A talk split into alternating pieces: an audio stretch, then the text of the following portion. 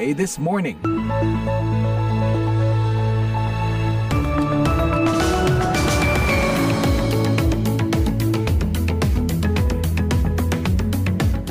Ya, selamat pagi pendengar. Inilah Virus Morning bersama saya Eva Masrieva di hari Senin 28 Agustus 2023. Kami mengudara langsung dari Studio 17 VOA Siaran Indonesia di Washington DC.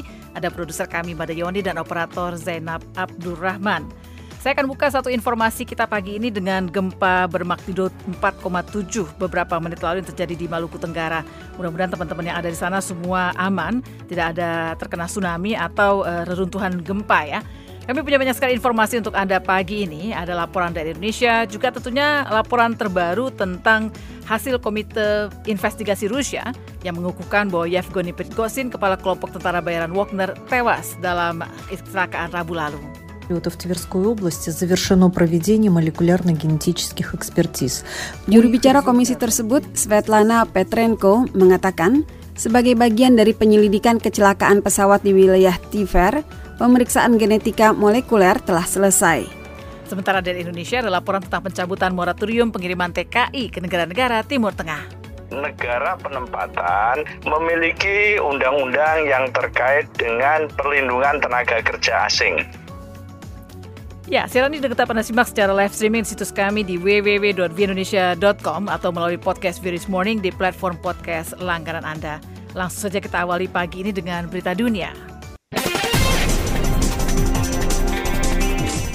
Pendengar juru bicara Kedutaan Besar Tiongkok di Jakarta mempertanyakan pernyataan bersama yang dikeluarkan Departemen Pertahanan Amerika seusai pertemuan Menteri Pertahanan Amerika Lloyd Austin dan Menteri Pertahanan Indonesia Prabowo Subianto di Pentagon Kamis lalu. Pernyataan itu menyebutkan bahwa Austin dan Prabowo memiliki pandangan yang sama bahwa klaim maritim Republik Rakyat Tiongkok atau RRC yang ekspansif di Laut Cina Selatan tidak konsisten dengan hukum internasional sebagaimana tercermin dalam Konvensi Hukum Laut PBB. Juru bicara itu mengatakan telah mengetahui pernyataan yang dikeluarkan pihak Amerika. Namun kami diberitahu oleh pihak Indonesia buat apa yang disampaikan Amerika tidak benar ujarnya. Bahkan tidak ada konten seperti itu yang dapat ditemukan dalam siaran pers dari pihak Indonesia pada pertemuan yang sama. Pernyataan Kementerian Pertahanan Indonesia seusai pertemuan itu hanya difokuskan pada upaya untuk memperkuat hubungan di tengah berbagai isu strategis.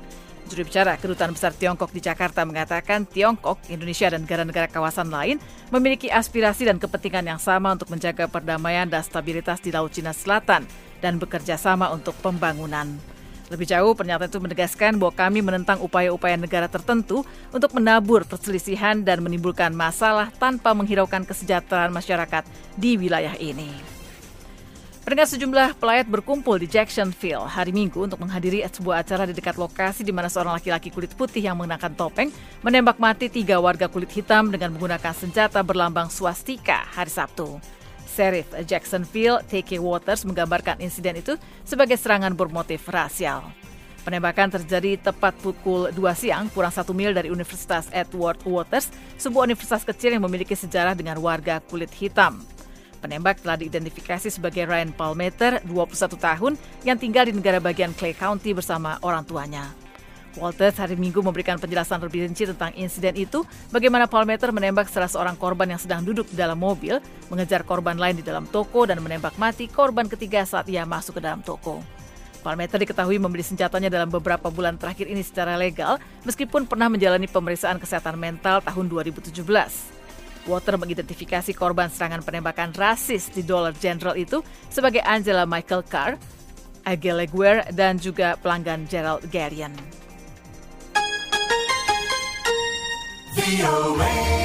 The Royal Football Federation (RFEF) Federasi Sepak Bola Spanyol akan melangsungkan pertemuan darurat hari Senin setelah Presiden Badan itu Luis Rubiales dikenai skorsing oleh FIFA dan menuai badai kecaman sengit karena mencium seorang pemain di bibir setelah kemenangan Spanyol di Piala Dunia Perempuan. Rubiales dengan tegas menolak untuk mengundurkan diri atas insiden dengan pesepak bola Jenny Hermoso pada hari Minggu lalu di Sydney dengan mengatakan bahwa ciuman itu dilakukan atas dasar suka sama suka. ¿Ustedes creen que, que, tengo que dimitir? Pues les voy a decir algo. No voy a dimitir. No voy a dimitir. No, voy a dimitir. Namun para pemain dan beberapa pelatih di tim sepak bola perempuan itu menuntutnya untuk mengundurkan diri. Hal senada diisyaratkan oleh pemerintah Spanyol. Juru bicara RFEF hari Minggu mengatakan Royal Football Federation telah memanggil federasi regional untuk mengadakan pertemuan luar biasa dan mendesak pada hari Senin untuk mengkaji situasi yang dihadapi federasi itu setelah skorsing terhadap Rubiales. Pemerintah Spanyol memang tidak dapat memecat Rubiales namun mengecam keras tindakannya. Penjabat Perdana Menteri Pedro Sanchez menyebut tindakan itu tidak dapat diterima dan bahwa permohonan maaf saja tidak cukup. Sementara Kepala Dewan Olahraga Nasional yang dikelola negara, Victor Francos, menyebut insiden itu sebagai momentum mitu bagi Spanyol. Eh, nosotros respetamos, como no puede ser otra forma, la decisión que ha tomado la FIFA y, y evidentemente eh, consideramos que viene a reforzar que la posición Meskipun begitu, ia mengatakan bahwa skandal itu tidak akan merusak upaya Spanyol bersama Portugal dan Maroko untuk menjadi tuan rumah Piala Dunia 2030.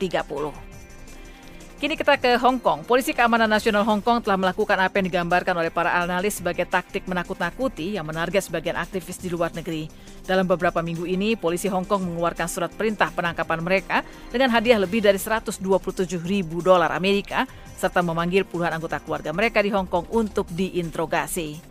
Meskipun tidak ada anggota keluarga yang didakwa atau ditangkap, namun pihak berwenang Hong Kong dinilai telah melakukan taktik yang mirip dengan pemerintah Tiongkok Sejak bekas jajahan Inggris ini kembali ke Tiongkok tahun 1997, pihak berwenang telah mencoba meningkatkan kontrol atas semua kehidupan masyarakat sipil.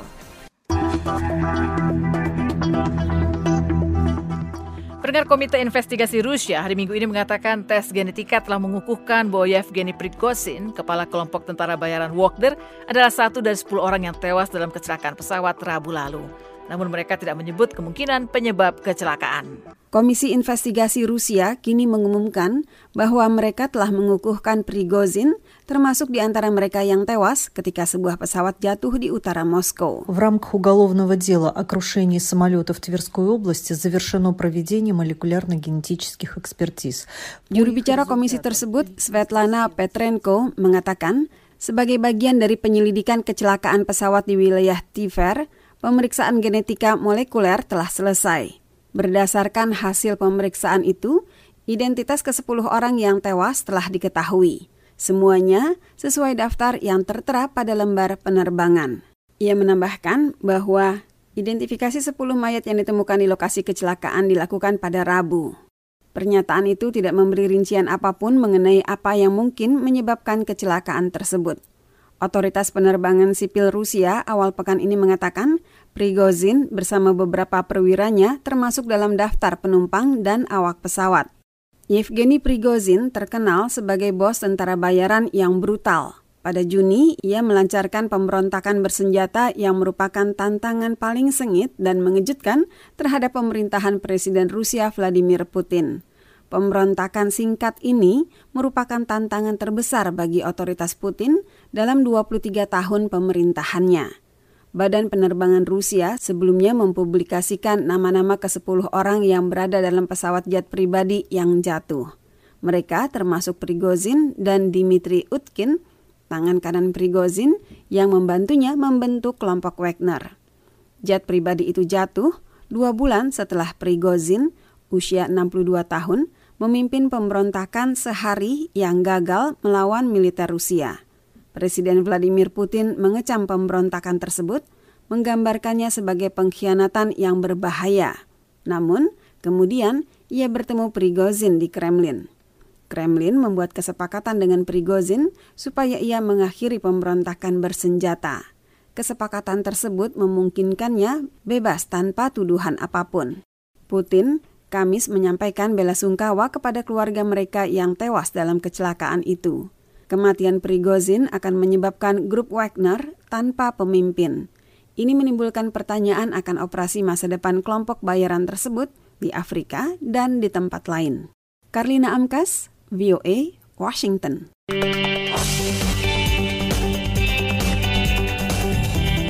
Penolakan terhadap pembuangan air olahan limbah radioaktif dari pembangkit listrik tenaga nuklir Fukushima di Jepang berlanjut, terlepas dari jaminan keamanan pemerintah Jepang dan Badan Nuklir PBB setelah pembuangan ke Samudra Pasifik dilakukan Kamis lalu. Penolakan tidak hanya berasal dari dalam negeri, tapi juga dari negara tetangga Jepang, termasuk Korea Selatan dan Tiongkok.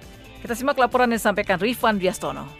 TEPCO atau Tokyo Electric Power Company Holdings mengajak wartawan mengunjungi fasilitas pengenceran dan pengolahan air limbah radioaktif di pembangkit listrik tenaga nuklir Fukushima Daiichi untuk pertama kalinya pada hari Minggu sejak mulai membuang air olahannya ke Samudra Pasifik Kamis lalu. Air yang setara dengan isi 500 kolam renang ukuran Olimpiade itu sebagian besar digunakan untuk mendinginkan reaktor nuklir yang rusak pada tahun 2011 ketika gelombang tsunami menghantam PLTN yang terletak di pantai utara Tokyo tersebut setelah terjadi gempa bumi. Pada hari yang sama, sejumlah anggota parlemen Korea Selatan menghadiri unjuk rasa di prefektur Fukushima untuk menentang pembuangan air limbah radioaktif tersebut. Mereka menuntut Jepang menyimpan air limbah radioaktifnya di dalam tangki-tangki dan tidak membuangnya ke Samudera Pasifik. Anggota Parlemen Korea Selatan dari Partai Demokrat, Woo Won-shik, mengatakan, 이번 싸움은 한일 간의 싸움, 한일의 문제가 아닙니다. Aksi protes ini bukan gerakan anti-Jepang. Ini adalah perjuangan demi keadilan dan masa depan, serta perjuangan untuk melindungi lautan, kata Wu. Sementara itu, harga ikan yang dilelang di pelabuhan sebelah selatan PLTN Fukushima Daiichi pada Jumat lalu merosot di tengah ketidakpastian mengenai respons konsumen terhadap pembuangan air olahan limbah radioaktif tersebut. Hideaki Igari, seorang tengkulak di pelabuhan perikanan Numanouchi, mengatakan bahwa harga ikan sebelah yang merupakan salah satu ikan khas Fukushima lebih rendah 10% pada pelelangan Jumat pagi. Saya menduga dampak berita tentang pembuangan air olahan limbah dari Fukushima Daiichi dan ketakutan akan dampaknya mungkin telah menyebabkan penurunan harga, kata Igari. TEPCO mengumumkan Jumat lalu bahwa tingkat radioaktivitas sampel air laut yang diambil setelah pembuangan air olahan limbah PLTN itu berada dalam batas aman. Juru bicara TEPCO Keisuke Matsuo mengatakan dalam konferensi pers, kami memastikan bahwa nilai yang dianalisis sama dengan konsentrasi yang dihitung dan bahwa nilai yang dianalisis berada di bawah 1.500 becquerels per liter, kata Matsuo. Becquerels per liter adalah satuan ukuran radioaktivitas. Standar keamanan nasionalnya adalah 60 ribu. Meski demikian, masyarakat di dalam dan luar Jepang tetap memprotes pembuangan air olahan limbah radioaktif tersebut. Tiongkok telah meningkatkan uji radiasi terhadap produk-produk perikanan dan pertanian asal Fukushima dan sembilan prefektur lainnya, serta menghentikan ekspor di bea cukai selama berminggu-minggu, menurut pejabat Badan Perikanan. Rifan Astono, VOA, Washington. VOA. Dan kini kita ke Indonesia. Indonesia akan mencabut kebijakan moratorium atau penghentian sementara pengiriman TKI ke negara-negara di kawasan Timur Tengah. Kita simak laporan Fatia Wardah. Setelah hampir 8 tahun pemerintah Indonesia menghentikan sementara pengiriman tenaga kerja Indonesia ke negara Timur Tengah, kini pemerintah menyatakan akan mencabut kebijakan tersebut. Sekretaris Jenderal Kementerian Ketenagakerjaan Anwar Sanusi mengatakan, sebagai langkah awal lembaganya sedang menyelesaikan aturan mengenai pencabutan moratorium tersebut. Kebijakan ini menandai penempatan pekerja migran Indonesia ke kawasan Timur Tengah kembali dibuka. Menurutnya, pembukaan kembali penempatan pekerja migran Indonesia sektor domestik ke negara kawasan Timur Tengah akan sepenuhnya mengikuti mekanisme dalam Undang-Undang tentang Perlindungan Pekerja Migran Indonesia. Fokus utama dalam melakukan pengiriman tersebut tambahnya adalah memberikan perlindungan terhadap mereka. Karena itu ada beberapa syarat yang harus dilengkapi sesuai dengan Undang-Undang tentang Perlindungan Pekerja Migran Indonesia negara penempatan memiliki undang-undang yang terkait dengan perlindungan tenaga kerja asing. Jadi eh, mereka harus memiliki di situ semacam katakanlah eh, hukum yang memberikan perlindungan kepada tenaga kerja asing. Apabila negara tujuan tidak mempunyai undang-undang perlindungan pekerja asing, maka tegas Anwar negara itu harus memiliki perjanjian kerjasama dengan Indonesia yang isinya memastikan perlindungan terhadap pekerja migran Indonesia. Syarat lainnya yang harus ada lanjutnya adalah mengenai perlindungan sosial ketenaga kerjaan sehingga asuransi ketenaga kerjaan harus diutamakan. Dia mengatakan pemerintah sudah mulai berkomunikasi dengan negara-negara di Timur Tengah yang menjadi tujuan penempatan pekerja migran Indonesia termasuk dengan Arab Saudi. Direktur Eksekutif Migran Care Wahyu Susilo mengatakan keputusan Menteri Tenaga Kerja soal penghentian pengiriman pekerja migran ke Timur Tengah pada 2015 sudah pantas untuk dicabut karena menimbulkan komplikasi yang serius. Karena ada dualisme aturan, yaitu satu melarang, tapi satu ada penempatan ke satu kanal. Nah itu menimbulkan kebingungan ya di akar rumput. Nah kritik kami memang pemerintah dulu hanya menerapkan moratorium tetapi tidak melakukan pengetatan pengawasan. Oleh sebab itu, dia menekankan keputusan moratorium pengiriman pekerja migran ke Timur Tengah selama ini tidak berjalan efektif.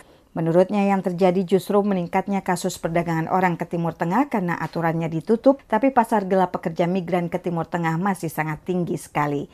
Wahyu menyarankan pemerintah menyiapkan calon pekerja migran dan melakukan diplomasi perlindungan dengan negara-negara di Timur Tengah, kemudian mendorong adanya perjanjian perlindungan pekerja migran Indonesia dengan negara-negara di Timur Tengah. Wakil Ketua Komisi 9 DPR Kurniasi Mufidayati mengatakan pencabutan moratorium itu wajib diiringi dengan tegasnya pengaturan bagi perlindungan perlindungan pekerja migran yang akan bekerja di Timur Tengah. Pembukaan moratorium ini tambahnya baik untuk memberi kesempatan kepada pekerja migran Indonesia agar terbuka kesempatan luas bekerja di luar negeri secara prosedural. Dari Jakarta, Fatia Wardah melaporkan untuk VOA Washington.